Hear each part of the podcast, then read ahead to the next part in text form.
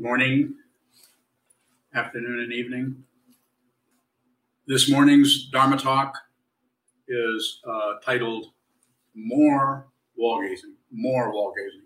More means more than you're doing and uh, currently doing. And it doesn't, uh, uh, more, it could be 10, 10 minutes more, five minutes more, but add a little bit on there. You can, this is one time when you can add. Wall. With a wall, needs to be something where nothing is happening visually it needs to be something where uh, you're gazing at the wall uh, or whatever is arising in any of the sense fields with as little input, output, outflows, inflows as possible without struggle. Now, if they come up spontaneously, then that is to be observed. Or gazing is different from focus. Focus is you're actually looking at something, you're trying to accomplish something, you're focused on something, you're leaving everything else. And gazing is whatever's showing up, that's it. Whatever goes away, that's it. Whatever doesn't show up, show up, that's it. That's it. That's it. That's it. That's it. And you don't have to say that's it, but I'm, I'm helping you with it in that way, hopefully, by saying whatever happens is exactly what you need to see. So more means do a little more, add on a little bit to that, more than likely. And then the last word there is more involved in gazing. And gazing is not talking about focusing. focusing is about some kind of a accomplishment mentality. And I'm not saying there aren't times when you might want to do that somewhat, but the general and specific, the specific and the general instruction from this old man, just gazing. I've done other practices. I've done as much as some people. Some people here probably done more than I've done. But the creation completion practice, if you need to do that, uh, it will probably show up in that way. It will show up that you need to do some kind of a, a structure or construction that you dissolve, con- construction or structure that you dissolve and dissolve, create and dissolve, create and dissolve. Now, creation completion, creation completion. I think you can you can do this without that, but that's just something I think about. Not true.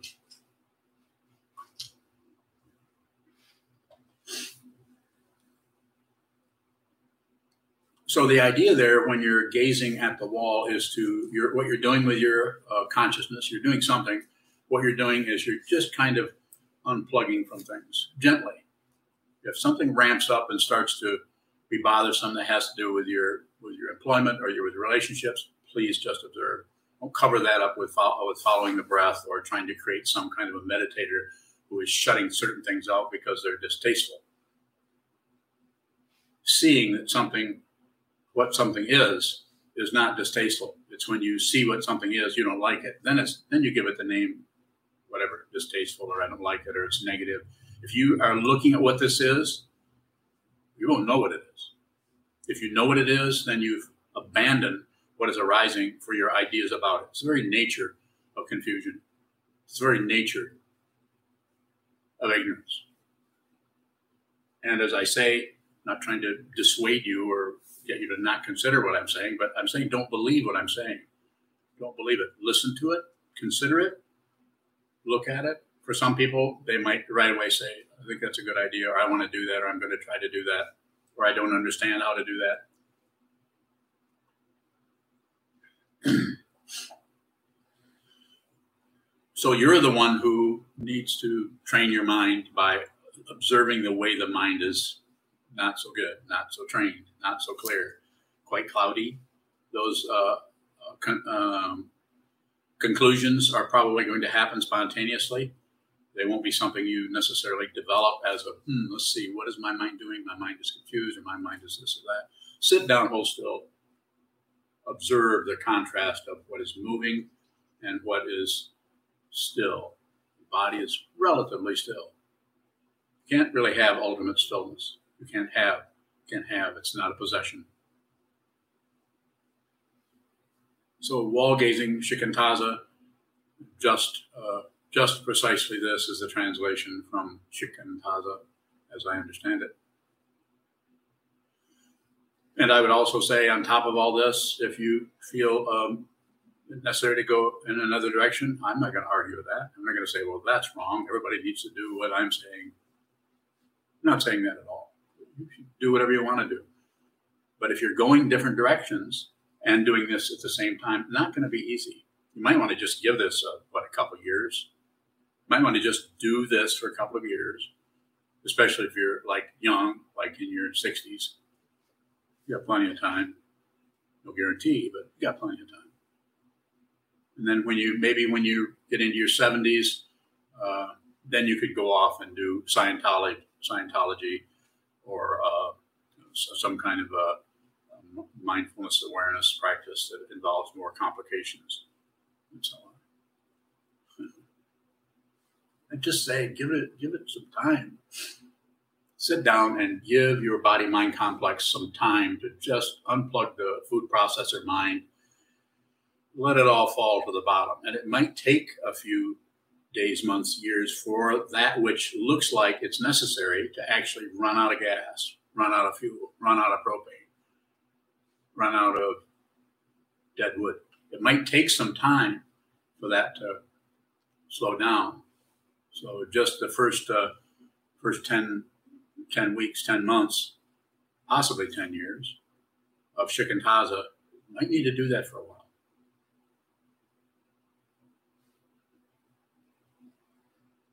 But there's no guarantee that if you do that, that you will come up with some kind of results that will have you teaching shikantaza to everyone.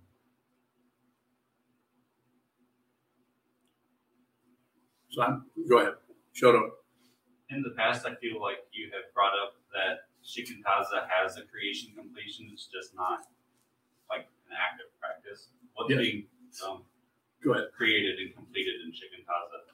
Very good. The created the creation part of shikantaza is uh, is that which arises in the mind uh, mind stream, anyone's mind stream when it's not meddled with, or is it is at least not it, at least is not added to the the conditionality of the meddling that's already come up. Like I shouldn't feel this way. This shouldn't be. I don't feel this. This. Who caused this? Why should? Why am I feeling this way? All of those. That, that's your creation but it's it happens spontaneously out of passion, aggression, ignorance, rather than a creation completion that is a creation that is happening. That is to my way of saying it, and I'm not going to argue with any Tibetan lamas, so don't bring them on.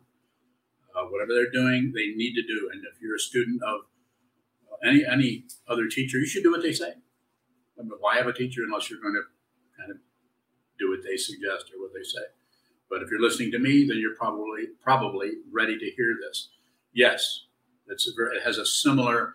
Uh, what is happening there with the creation practice when you're generating the uh, deity yoga, generating an image of the deity, doing uh, his, her, or their mantra, and uh, using uh, uh, mudras, body, speech, mind, engaging all of that. What you're doing is you're kind of replacing the spontaneous eruption of passion, aggression, and ignorance in the in the seventh consciousness, or in the mind stream of narcissism and grasping and rejecting and hoping and uh, demanding and filling full of uh, self-centeredness. So I'm not saying it's the same thing. I'm not saying that that you shouldn't perhaps be doing a creation completion practice practice uh, something where you're doing something like uh, we do here. We have a, an altar here. It's kind of dismantled an altar here for White Tara practice, which is a creation completion. So some people, some people have done this a lot. So we're not, not trying to shut that down. I'm, I'm saying let's start out with shikantaza. Let's start out with sit down, hold still, watch the movement, and then as you go along, you may need to go in that direction. It won't be a decision. So the creation part, part is the, crazy mind that is not replaced with deities and not replaced uh, with mantras and not replaced with um, mudras, but it's just uh, the state of your mind being confused.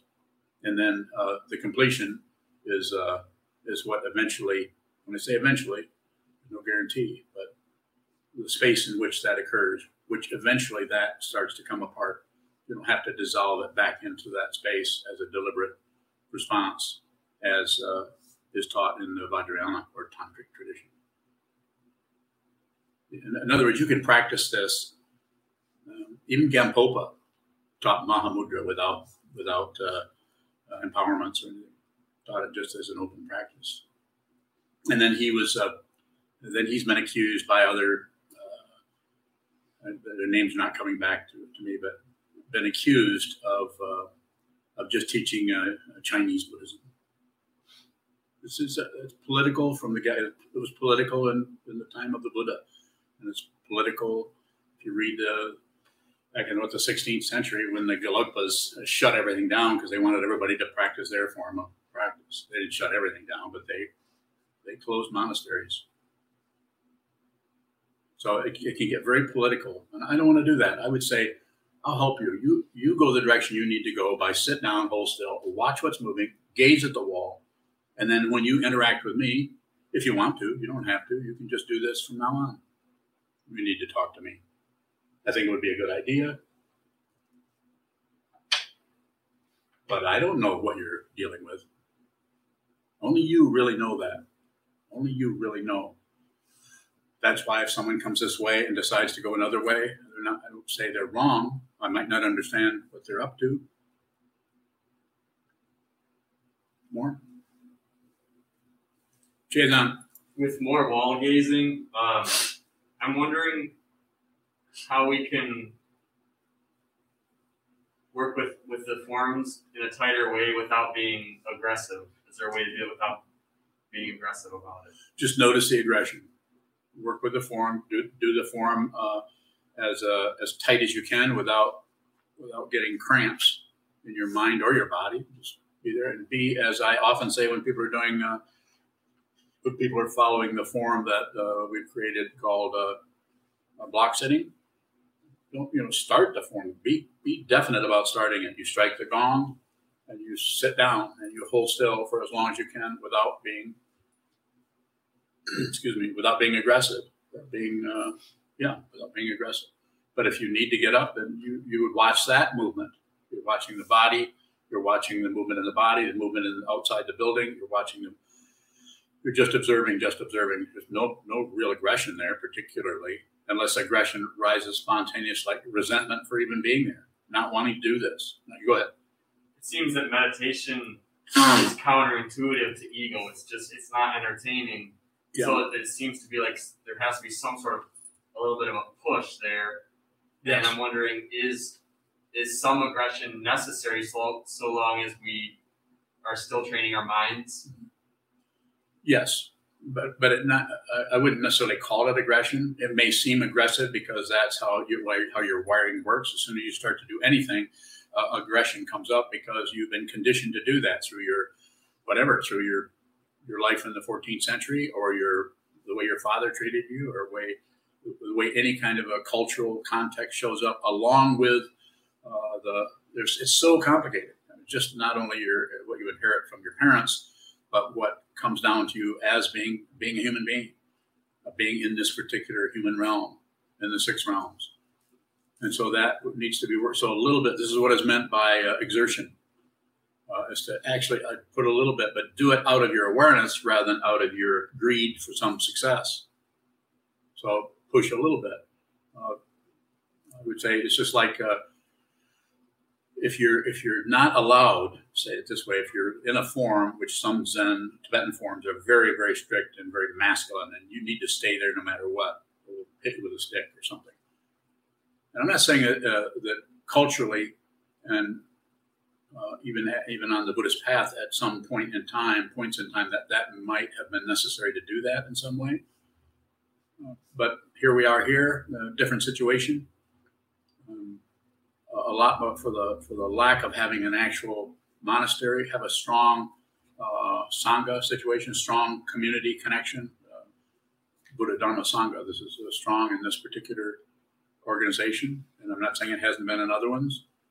So the idea here is that you watch what moves. It's about awareness. It's not about fulfilling a form. It's not doing what what I say need to have the connection. You need to listen. You need to consider it. I would say it that way. But then how you apply that exertion is your business. And I not only do it myself, but I tell anyone that I'm teaching, anyone who's a monk, needs knows better than to correct someone's form. Even if they come up and do it, you know, if they come up and pour Kool Aid on the altar, you might want to say something. But if they come up and don't bow exactly correctly, or bow twice when they should be bowing once, or they're whatever it may be, could be any number of things. Observe the form rather than correct it, unless it's outlandish. If it's outlandish, then of course you're they're probably looking for trouble anyway, or they're trying to seem like they have crazy wisdom. Uh, if they do, then just ask them what flavor the Kool Aid was. I'm being silly about it, but I'm saying it's like that kind of a dynamic, or relate to it where it's at. Right when you get up from the cushion and everyone else in the Zendo or on on Zoom are still all meditating, and you feel like you can't stay there any longer. You know, you just you need to get up.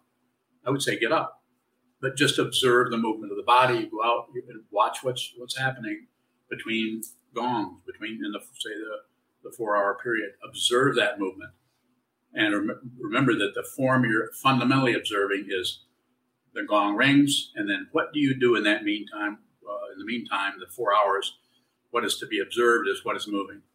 The wall gazing there is what's moving. What's moving? It may be your body. Pay attention to that. You're not breaking a form when you get up and leave just because someone else doesn't stays there the whole four hours. You're the one who's contrasting that. Your self-centeredness is the one that's thinking that somebody's doing it better than you or worse than you. It's it's it's it is so not separate that if you realize that, you will realize what a hard time you've been giving yourself all these years when you were liberated from the beginning. You can you can discover this. You can understand this. You can do this, but it takes uh, some effort.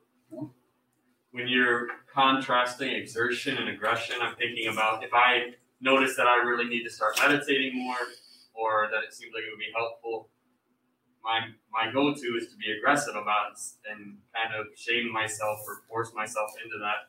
So, what would it mean to function out of exertion instead of aggression? So, push, push. So, in other words, exertion, but don't add on commentary on top of it. Don't cover up the, don't, don't destroy the purity. Uh, that exertion is uh, unproduced. Anupadaka which the uh, uh, only one I can think of is, is the Tibetan Sangha. Virya. Uh, virya. Anupadaka Virya. Anupadaka Dharma Virya. So, so it's, it's unproduced. So if you have, if something arises as I'm going to go sit, then stay with that. And then if you get up and leave, then you need to go back and sit. Might be a commentary that would arise. But you would find that that happens naturally. You don't get to get credit for being a strong meditator or get credit for or tell yourself, uh, you know, I should be getting better because I've been all, all I do is sit all the time. More about that, please help me drag it out. I find it difficult that just with my position at the monastery, when I'm sitting. You have a position here? What is it? The concept. Okay. I wanted to see if you remember. That it if I sit, there's never a time where six or ten text messages don't come in, so my phone's lighting up for the entire hour, two hours, three hours I'm there. So that that that can be uh, worked with is just turn that over to someone else for that time that you need to practice. So you, you're you're in a situation where you're the sukhansu or the prior of a monastery of the monastery, and so when uh, when you need to practice, then uh, you know, I don't know how, how that would work. Um, you know, who would do that or how that would be handled. Maybe the ino would handle that or something, or someone else that, that's uh, practicing. I mean, excuse me, not practicing, but is doing something else. You could give them your phone.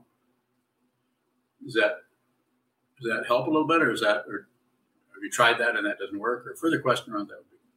I mean, just pragmatically speaking, sometimes you need to get a hold of me, and if you do, it's usually timely. It's like you need to talk to me at the moment, so that's where I hesitate to not have my phone on me because when it yeah. is something that you need, I like to be able to respond sure. to it. we can we can talk about that later, the logistics of that. I see what you're saying. We can talk about it at some other point. I think there's a way to work with it where it gives you plenty of room to practice where you're not going to be interrupted.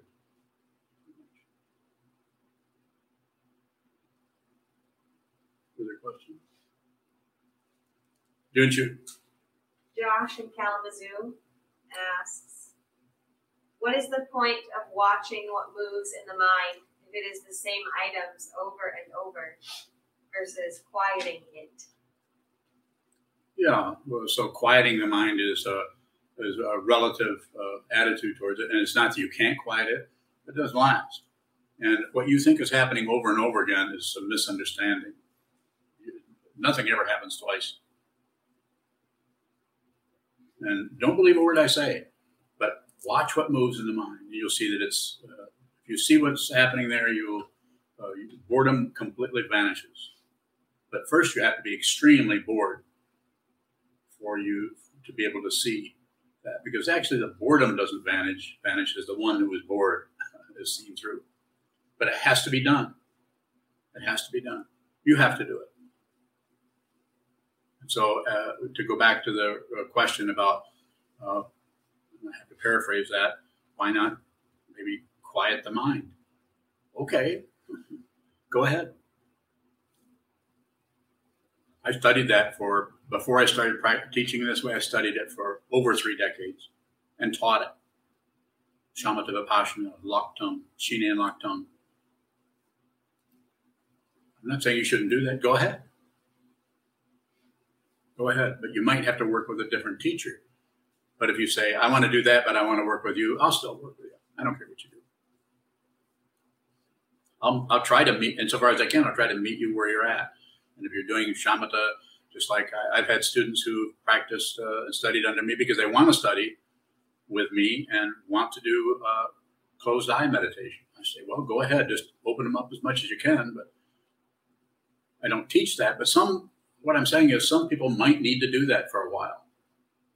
I'm not going to interfere with uh, with a right and wrong situation. And I would say also to you, Josh, that maybe you should just quiet, try to uh, quiet your mind. To do a meditation, whereas uh, you know, I think uh, Jon Kabat-Zinn and lots of other people out there do quiet, you know, quieting the mind. When I say train the mind, I say look at how crazy it is. When other people say uh, train the mind, they assume they know what a what an untrained mind is, and they want to do a technique that covers it up, smushes it down, levels it out, paints it all. What's that one color? Vanilla. Not interested. You need to see the chaos and see that the chaos is what? Unconditioned. And what is, it, what is the, the chaos not separate from? Buddha nature. You have to see it. It's not something to believe in. You have to realize who you are by seeing what you think you're not. This is called the confusion. The, very thing you're trying to get rid of is your Buddha nature. And you might say, well, how can that be? How can that be? That's like saying shit is ice cream, isn't it? Sukaran bowing. Go ahead, Sukaran. How is the, the samadhi that arises in focused attention different than gazing? Bowing. Because the samadhi that's arising there is uh, artificial and will not last because it's an experience. Samadhi is not an experience. It's taught that way all over the place. Am I arguing with the the Gelugpas, the Kadampas, the Sakyapas? Uh, no. Am I arguing with anybody? No. I'm, if you're if you're listening to me, then you need to hear it this way. And if you if you don't agree or if you think this is uh, missing the point, then go look for other points. I'm not trying to chase you away. I'm just saying I'm not here to market this. If this doesn't resonate with you, I don't need more students. As they said in the Marine Corps, the Marine Corps just wants a few good men. Didn't work then, it doesn't work now. More about that, so- uh, Sokaran. Sokaran bowing, not at this time. Thank you. Bowing. Welcome. Good shoot. Uh, at the beginning, you said even if you can only sit for five more minutes, do that. If we can only add five minutes to our sitting, what what is that doing?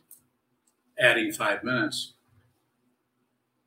It's not five more minutes of sitting. It just looks like it. But that's the that's the merchandising mentality of ego. I'm sitting more. It's it's a much it's a go ahead. Is it to fuel that merchandising mentality? No, it's to be able to see it. So you can see it. You don't have to get rid of merchandising. You don't have to get rid of anything. You just have to see that there isn't anything that's separate. And if you see that, you're liberated. And what are you liberated from? Not, not liberated from anything. Because they're fundamental. That's why it's such a conundrum to the ego mind, to the materialistic mind, to the self centered mind, to the theistic mind. You have to get somewhere. You don't have to get anywhere.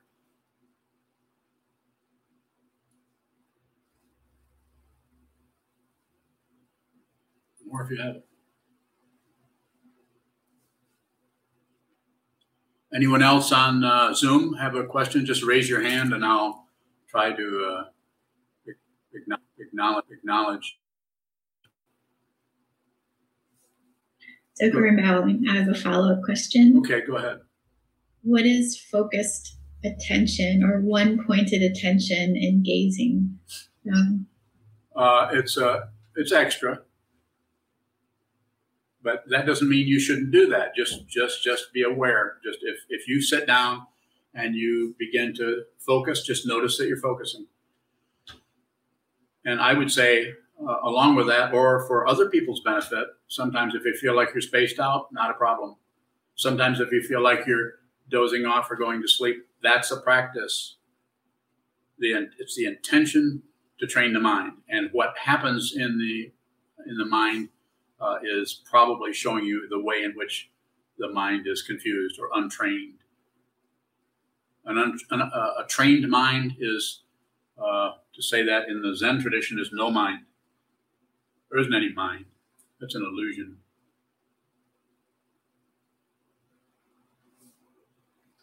What is looking at you right now from here is you. You're looking at yourself with my help. As Nagarjuna said in the second century, I think it was, in praise of Dharmadhatu, you'll either see it or you won't.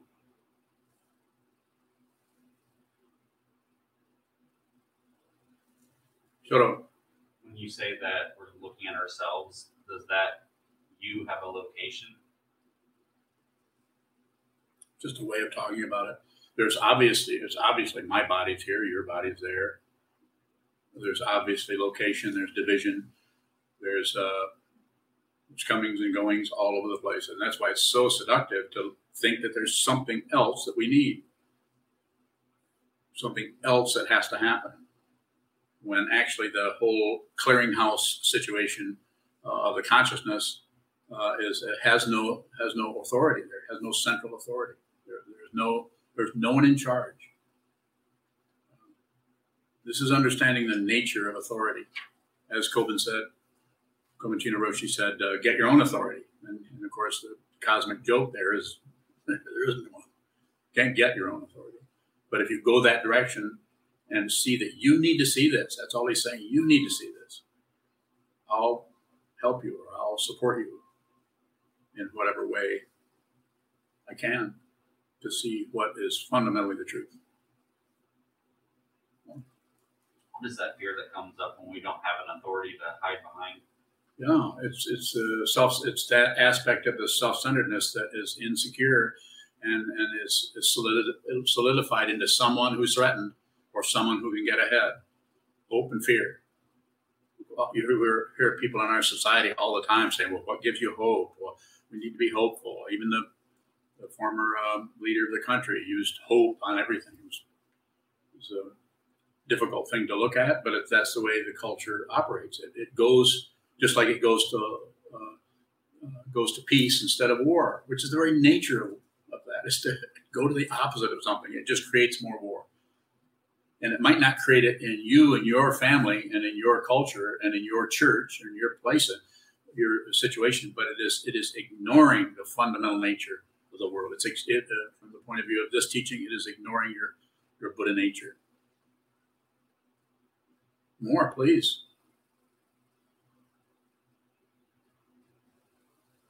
Choo How does the relative authority, like here in the monastery with the Sukatsu and you know, how does that help us see no authority? How is that no authority? How does that help us see no authority?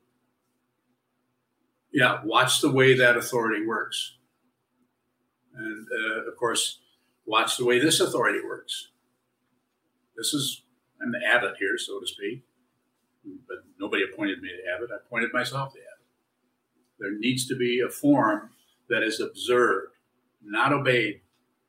Nothing to, if you start obeying things, then it becomes a hierarchy of the head of the situation and the, the, the peons and the king, or the pawns and the king. Or it's like a, um, a cultural chessboard. Go ahead, more. Nail it down. Ask me the question.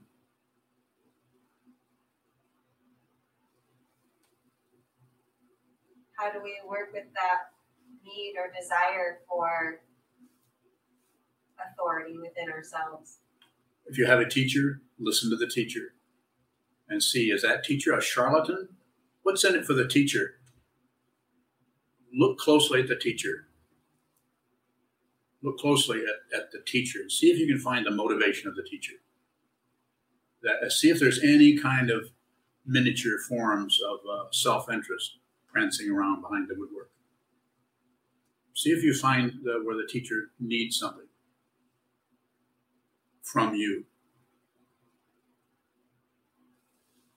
And then see the way the, the students, especially the close students of that teacher, see the way they function.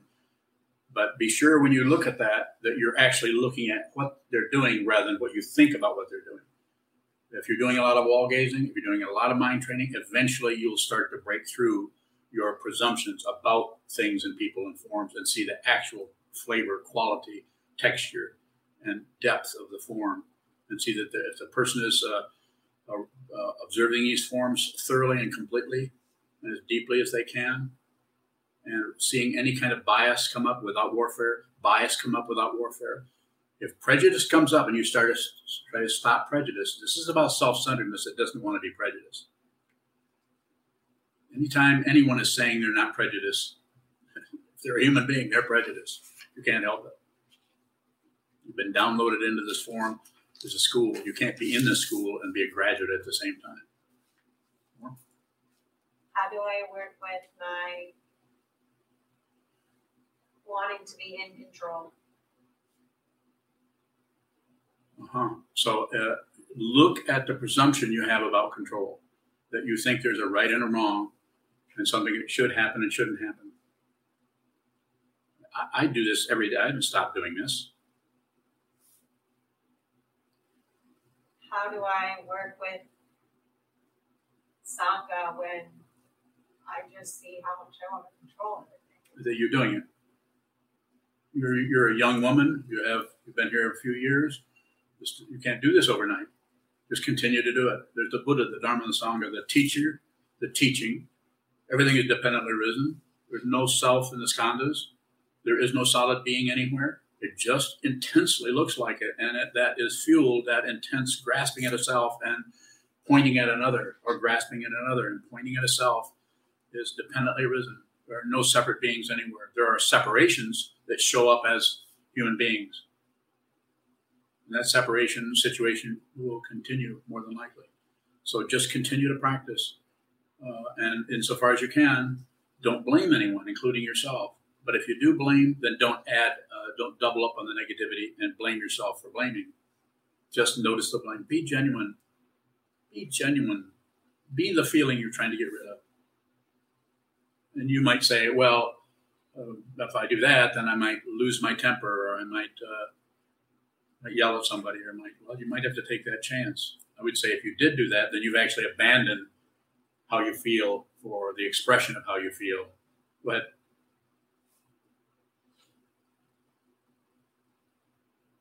it's difficult. It's difficult. It's, it's difficult. It's painful to, to work with it. And I would say don't just receive as much as you can. Whatever's showing up in your mind stream is is the very uh, very quality uh, of the cage of the particular uh, difficulty or obstruction uh, that you you are having you need to work with. So it's a dharma gate or it's a teaching. So don't get rid of the difficulty. just look at the difficulty and see if you can see what it's covering up. See if you can, if you look at it closely, you'll notice that it is very porous. Any emotion, any feeling is very porous. It has holes everywhere.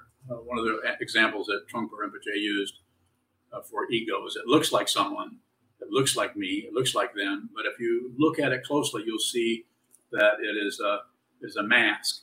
And then if you examine it even more closely, I don't think you necessarily have to turn it around, but his image was if you look from the back, it's just something with a bunch of holes in it. It's porous. It's an astonishing discovery. And, uh, and I make no claims other than I'm a Dharma teacher. Go ahead.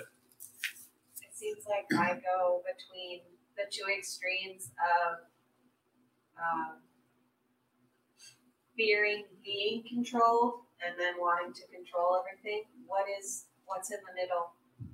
Space but you can't locate the space because then what you're doing is you're trying to be. It's called the middle way, but it is called Buddhism is called the middle way because it's freedom from extremes.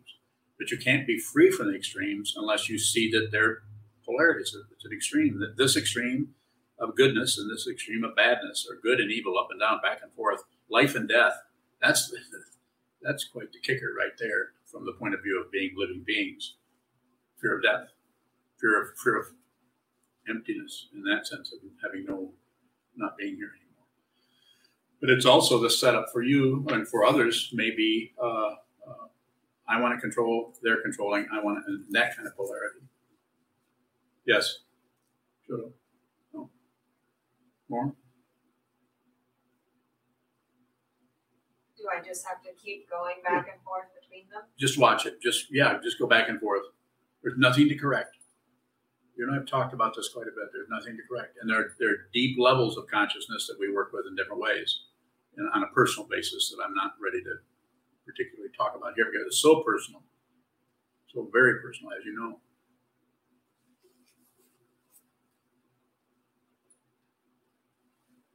Since you. Since you does being a feeling, uh, you mentioned being the feeling, that we're trying to get rid of, does that involve um, just feeling the feeling or expressing the feeling? Yeah, don't express.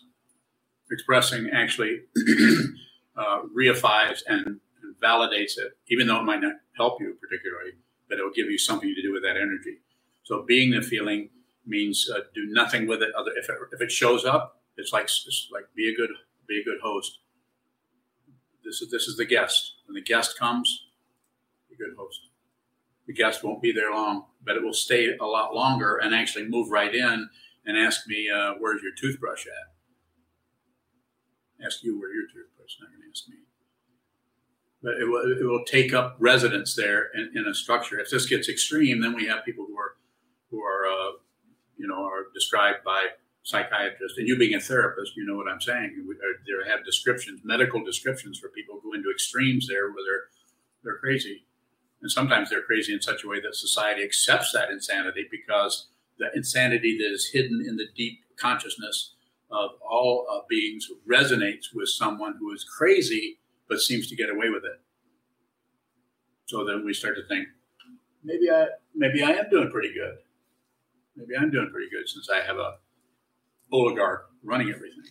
Since that way, the little oligarch in your mind that you're with common sense, you think, well, that, that needs to be quieted or shut down, or I don't know why I'm doing that. But then when someone outside resonates and your hidden self centeredness, narcissism starts to, that's why we get people like Mussolini, Hitler, Stalin, the Peloponnesian Wars. Go ahead, Chisho.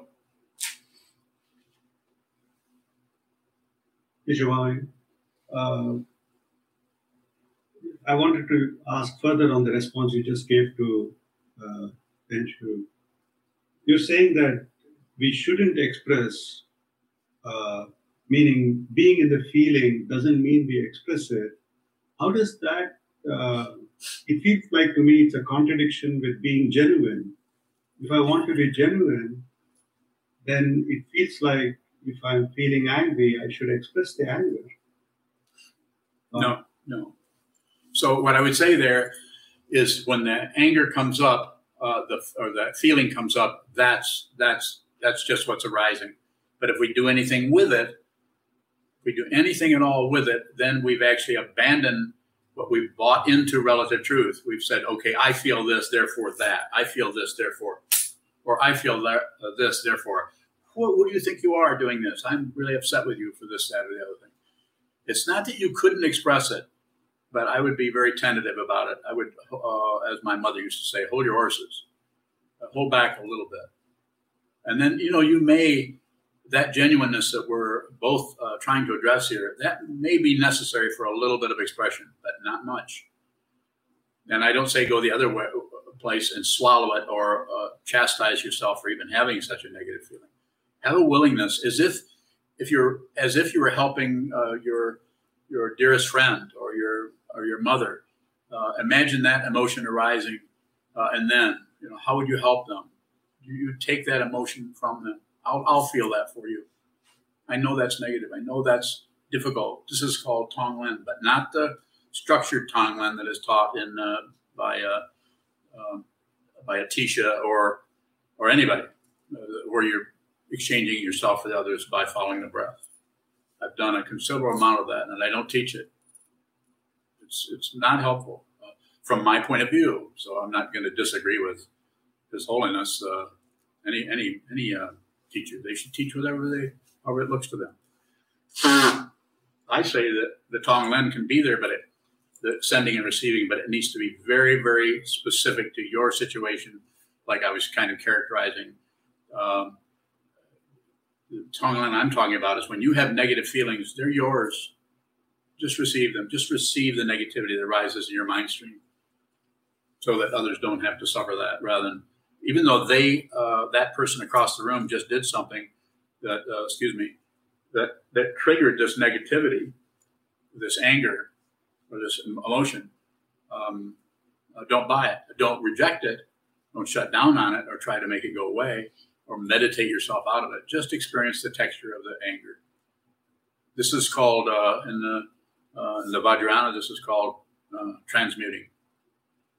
I don't use that word because it sounds too, too much like chemistry but it's actually just what it is is just no longer fighting with anything. You're just no. You're, it's like you're willing to be angry from forever if it, if it helps others. You're willing to take all the anger of the world. Not easy, but you could start with the very eruption. Instead of starting with following the breath, and uh, when the out breath goes out, sending out love, and when the in breath comes in, uh, neg- negativity or exchanging oneself for others, as Tonglen is characterized I'm not saying you can't. If you want to do that, go. I'm not going to stop you. But I would say it might be better to just take the spontaneous negativity that comes up and do nothing with it. You don't even have to accept it. Just don't reject it.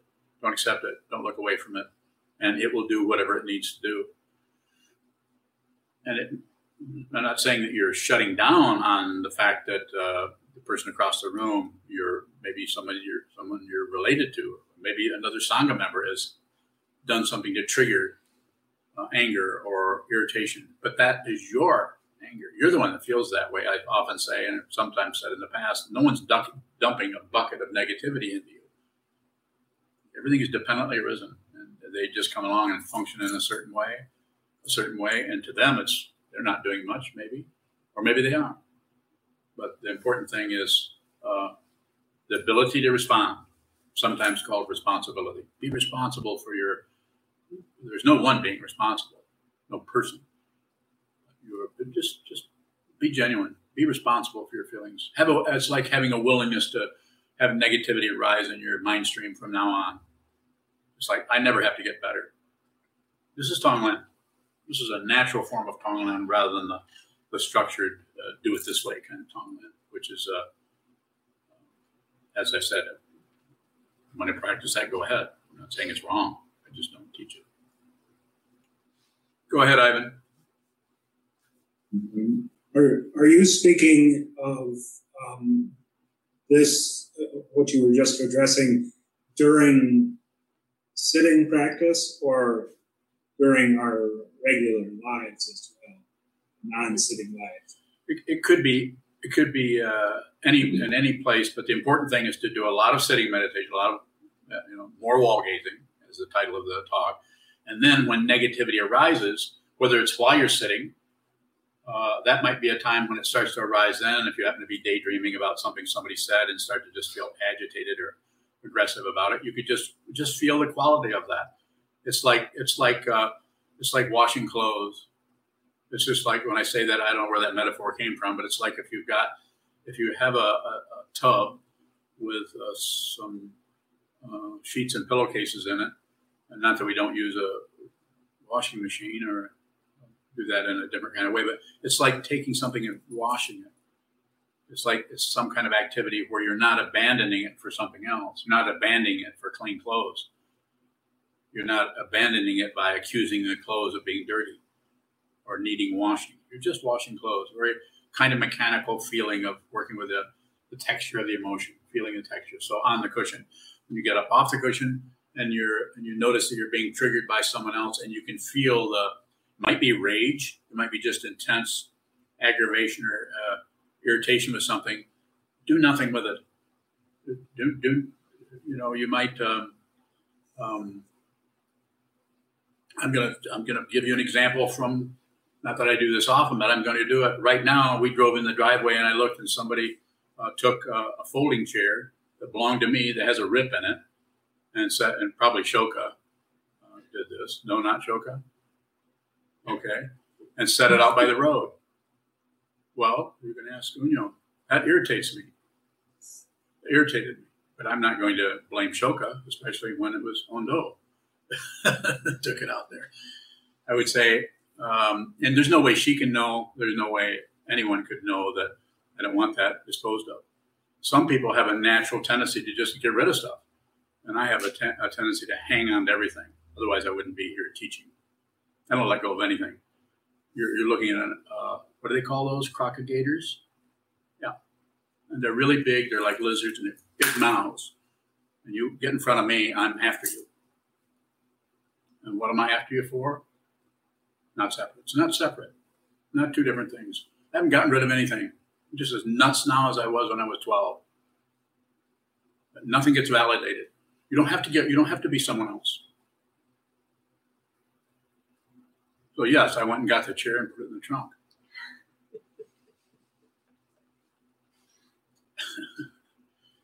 but there's no. There's no. Uh, uh, there's no. No one did anything wrong. Just function Ondo or dysfunction by saying, well, this we don't need this. There's no intention. And then I see it, and if it had gone, somebody picked it up and it had been gone, there would be nothing wrong. I didn't even know I had that chair.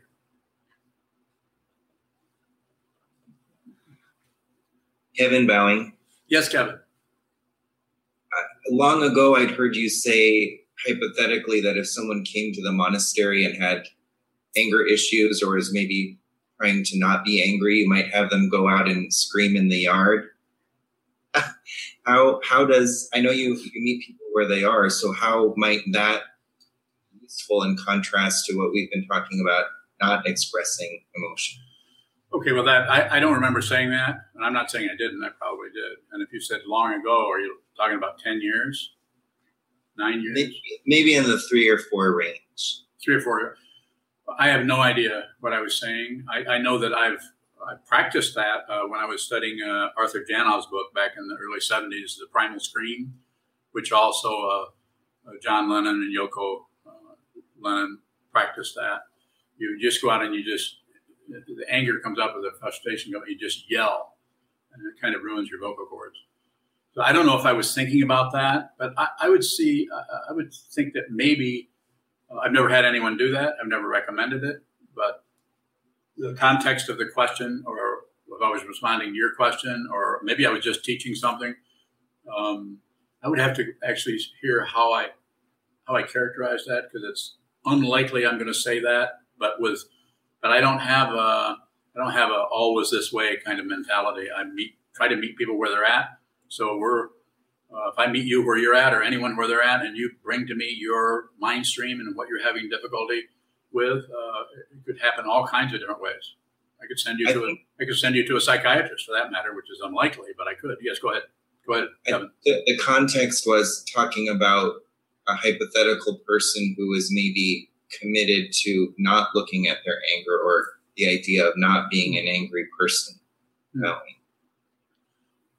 It's not showing up as a as something I would say necessarily now. I'm not saying I didn't say it, but um, it's the whole context isn't, isn't showing up.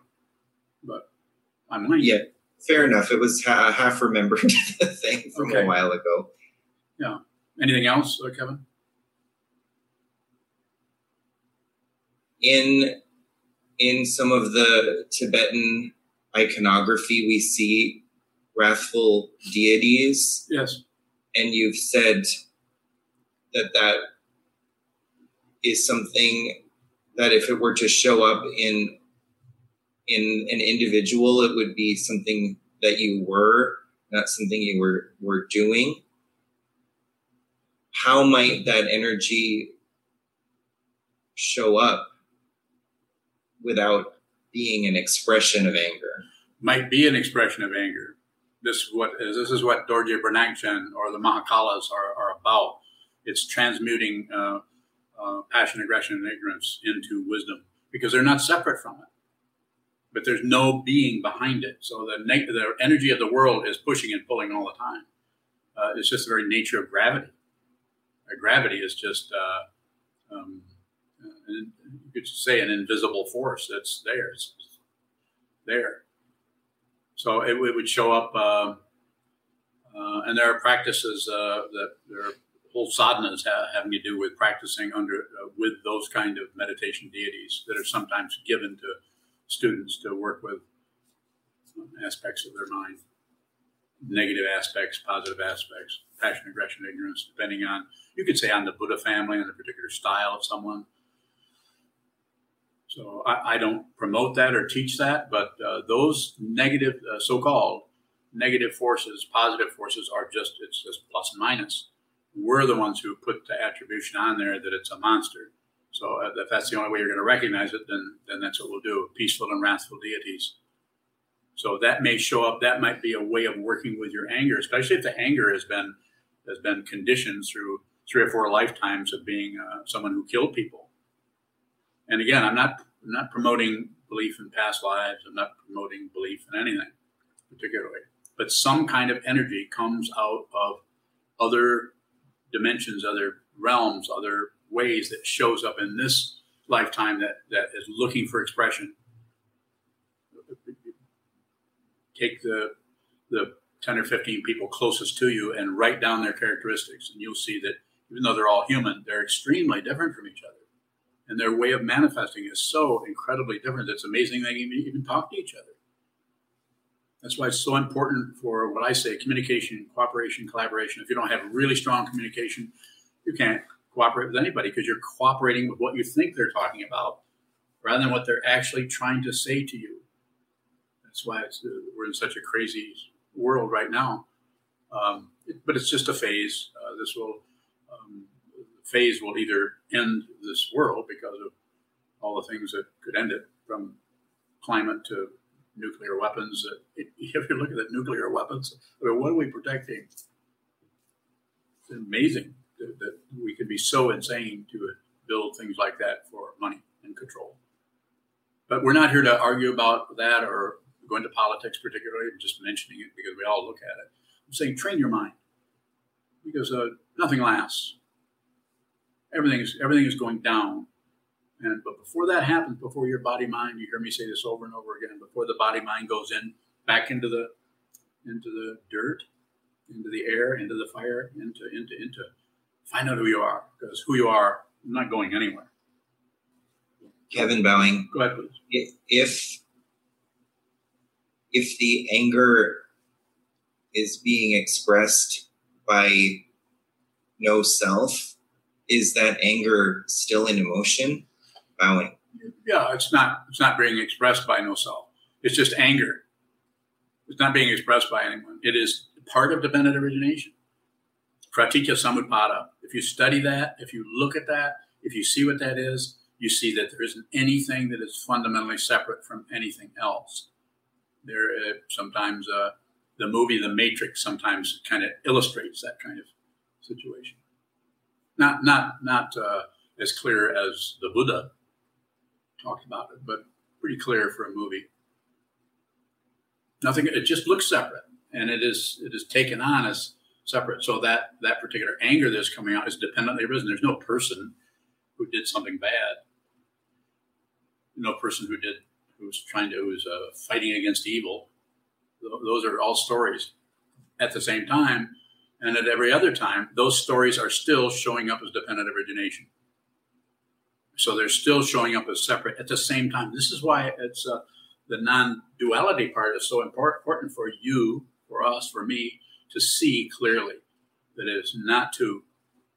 It's, it's not. It's not two different things. Every time you look at something, you're looking at yourself.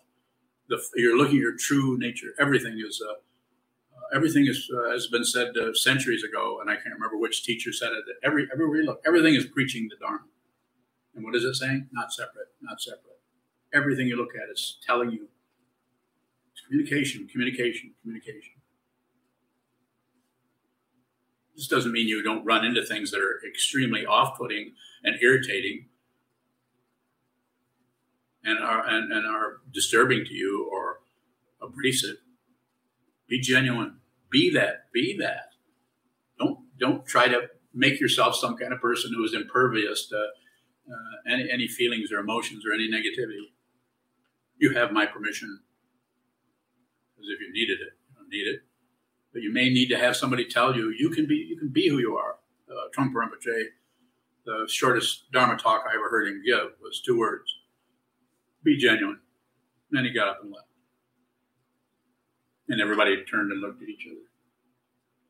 Is that true? No, I just made that up. You have no idea what I made up, but I do. Everything I say is made up. Nothing happens twice. And everything you think is made up. And it doesn't happen more than once. It just happens once. We add on. There it is again. There I go again. There I go again. Because we want that solid being. Even if that solid being is failing, we want to make sure we keep reinforcing that. There's that way of doing it. There's the, the crystallizing of it called opinions, ideas, judgments, and beliefs. Most of the world is doing that because it's probably the safest place for all the threats that are flying around. Just just believe in something and do it. You know, Buddhism is not about believing in anything. Take another question. Yeah, there's a, there's a few questions on YouTube. I'll take the questions. Try to. Raphael in New York asks There are many stories in Zen and Buddhism in general about a practitioner's enlightenment experience. But at the same time, I hear you say that awakening is not an experience if an enlightenment experience is just a passing experience like anything else, what is the use of that experience? Yeah, it's useless. I had a couple of those. And they, uh, I, I, would think if there is a use to it and you stay on the path, uh, it might be useful to see that, that trying to recreate that is just more delusion. It's not an experience, it is not experiential there may be a quality that arises in that way that you might notice that you no longer are grasping for this or rejecting that. But it's very minimal. It's very ordinary. It's very beige. It's very flat. It's very blue. It's very black. It's very red. It's just, just, justice, justice, justice as it is, as it is. Like it says back here, as it is. I think it says. Maybe it doesn't. So there, there, uh, Raphael, it's, uh, it's it could be useful to some extent because it might you might get a flash of uh, the oneness of everything or the that everything is uh, all of your ideas about things are suspect or not so true. You might have a feeling. Um, I mean, if you want those kind of feelings, go drop some acid. I'm not promoting that. Misunderstand. But if you want feelings of oneness, I mean, go take some artificial enlightenment. I'm not for or against any of that. Some people I have students who do ayahuasca. I have students who dropped acid. I have students who smoke weed. Do whatever you want. I, I, I would say less is better, but I'm not going to interfere with what you feel like you need. Otherwise, you, you it's just not because I don't know what you're dealing with as dependent origination. The closer you get here, um, people who actually are fully ordained as monks or will be are much closer, and I expect them to follow. What am I saying? My guidelines more closely. So, not a good idea to um, manipulate your emotions and feelings with chemicals. But if you're doing that, it's not wrong. I'll say that flat out. This is not incorrect. And whatever you're doing, maybe you need to keep doing it. But you could look at it. You could take a look at it and see this is this necessary? More questions? A question from Shane in Virginia. Sometimes I'll put something in a specific place and I'm very sure where it is. Why is it so terrifying when I look in that place and find nothing? Because you don't want to be absent minded, especially at your age. I mean, Shane, he's what, 18? He wishes he was 18. So it's it's just being uh, it's having that assumption aspect of the mind. Well, I assume this and I assume that. Uh, I'm old, really old, and so this happens to me quite often. I mean, like every ten minutes. Where did I put that? But I have a helper. She's right there. Where did that? She doesn't know where it's at. so um, I'm very visual. So if I want to store something, I usually just tack it to the wall, and that way, every time I walk in that room, I know exactly where the hamburger is. I mean, uh, but literally, some things I don't want to put things in files because uh, some things go in files, I, they're gone. Uh, that's like it's like the chair that I rescued. oh my God, I almost lost that chair. I'm going to have to nail that to the wall somewhere.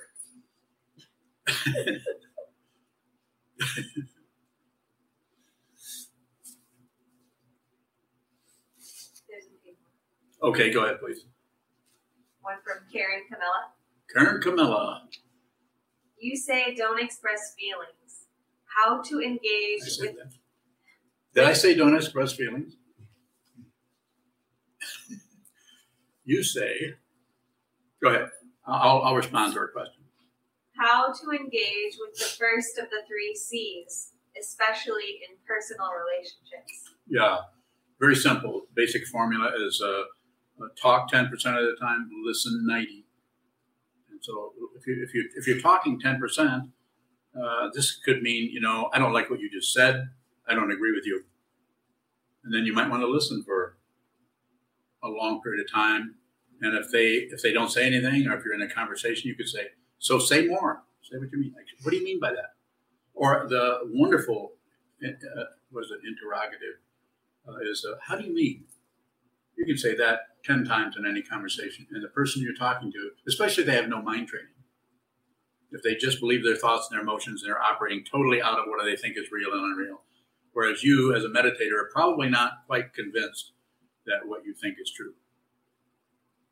So you might say, How do you mean? And then they'll tell you.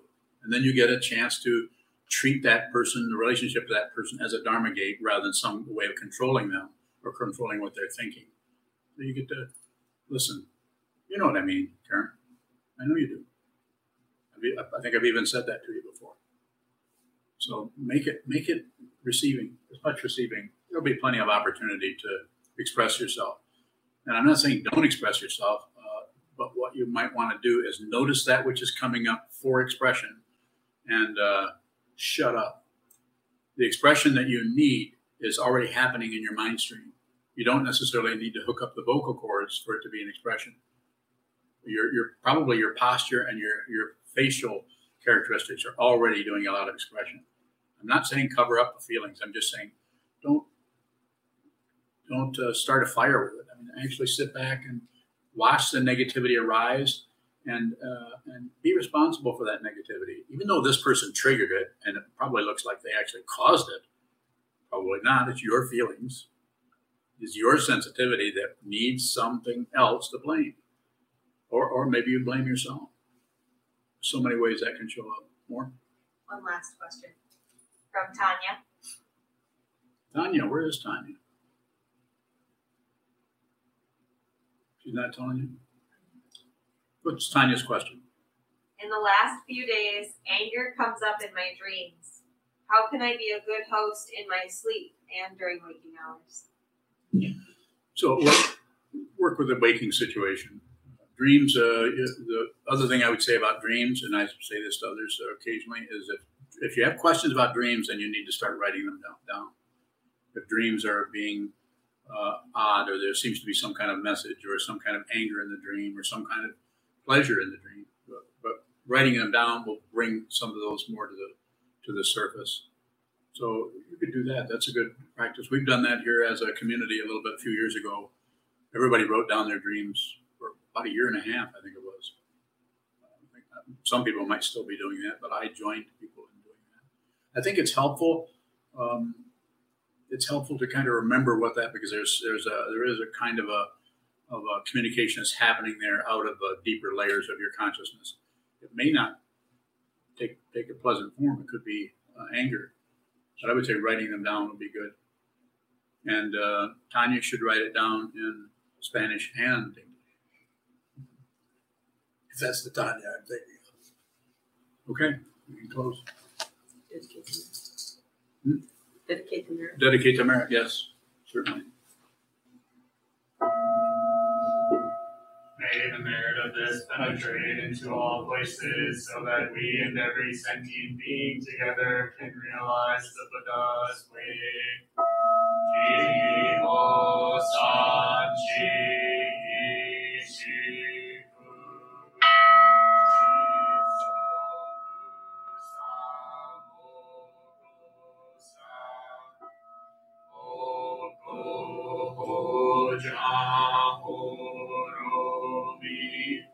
The ten directions, the three worlds, all Buddhas, all venerable ones, Bodhisattvas, Mahasattvas, the great Prajna, Paramita,